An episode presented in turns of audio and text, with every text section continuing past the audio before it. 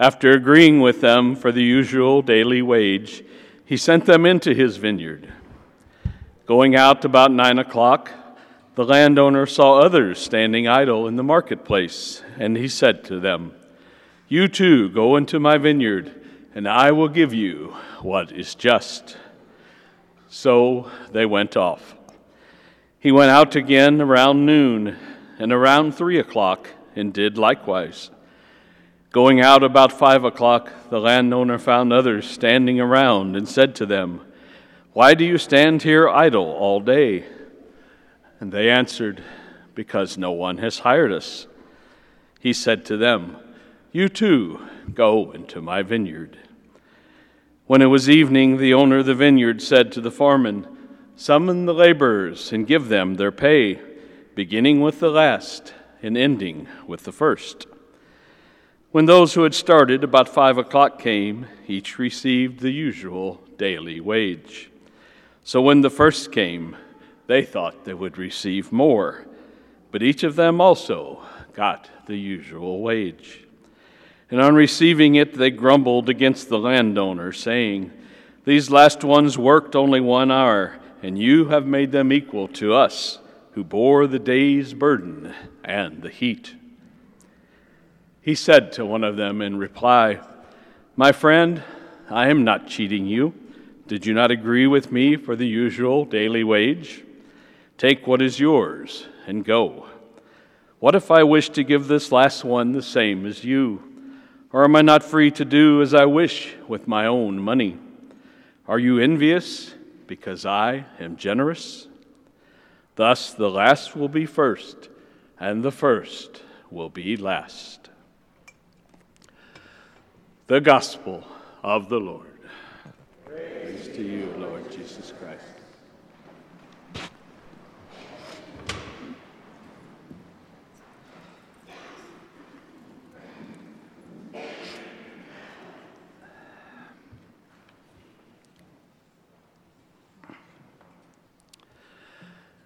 Today, I want to speak a little bit about humility and about expectations. We all have expectations. Some of you expected to get here today. The sun was shining as you were hoping, maybe expecting. Some of you expecting maybe to be bored by the homily, and you may get your wish, but we'll see how that goes. But there was a scholar, a Passionist scholar named uh, Barnabas Ahern, was giving a talk at the North American College in Rome when he was asked by one of the seminarians, what do you think was Jesus Christ's favorite virtue? Was it faith? Hope? Was it charity or justice? And all of those are indeed very important virtues. But Father Ahern had something else in mind. He thought Christ's favorite virtue was humility. And he made a pretty persuasive argument. For again and again in the Gospels, Christ chose the most humble he chose the sick over the healthy, the weak over the powerful, the poor over the rich. He didn't select those that had education, the scribes and scholars. He didn't select them for his apostles. He picked fishermen, tax collector, a doubter, and even a betrayer. He encountered a woman begging for scraps from God's table, and he performed a miracle where every crumb was collected and saved. He drew to himself those who were broken, those that needed healing, the blind, the crippled, and the possessed, and the spiritually lost.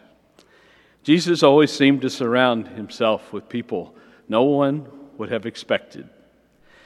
And he was often found more among those kind of people who, in the eyes of the world, seemed to be so much less. Today, the words from our prophet Isaiah should ring in our ears. For my thoughts are not your thoughts, nor are your ways my ways, says the Lord. As high as the heavens are above the earth, so high are my ways above your ways, and my thoughts above your thoughts. I think we all need to remember that passage, for so often we think that we know what to expect, that we've got our life all lined out our plans are made. A few of us may be so bold to think we've even got this whole God thing figured out. You know, in the Bible, just before the gospel passage we heard today, there was the story of the young rich man who thought he knew what to expect. He had kept all the commandments and, by all accounts, was a good and moral person. But when he asked Jesus, What must I do to gain eternal life? he never expected the answer he received. If you recall, he was told to go, sell what you have, give it to the poor. You will have treasure in heaven, and then follow me. And the young man, you may recall, turned from Jesus and went away sad. His expectations were shattered, and he could not humble himself enough to let go of the things he possessed. For my thoughts are not your thoughts, nor are my way, your ways my ways, says the Lord. Like the young man, your ideas and thoughts may be mostly correct, but God is different. God is even greater than any of us can imagine. And imagination is needed to break away from our earthly expectations. Our gospel parable today is one that most all of us struggle with. We feel it wasn't right that the workers had toiled all day in the heat and worked the long hours, got the same pay as those who may have worked only an hour or less. For most of us, our first thought is that's just not fair. It's not right. Our gospel reminds us again that our human expectations of what is fair is very different from God's thoughts and God's ways. Brothers and sisters, simply put, we need to get over ourselves. Whether you work long hours or have earthly riches, or you are poor, struggling, and unemployed, the heavenly rewards promised by Christ are available to all of us. The founder of the Peace Corps, Sargent Shriver, was once invited to address the students at Yale University. His advice to the students was very simple and very, po- and very powerful. He summed it up in three words Break your mirrors, shatter your glass. He said that in our society, which is so self absorbed, begin to look less at yourself and more and more at each other. Learn more about the face of your neighbor and less about your own. And then he concluded You'll get more from being a peacemaker than a warrior, and I've been both, so I speak from experience. My brothers and sisters, break the mirrors. And I think in some ways, that's what Jesus is trying to tell us today in our readings to get over ourselves, to humble ourselves, to let go of our expectations, reach down and reach out to all, whether rich or poor, treat everyone the same.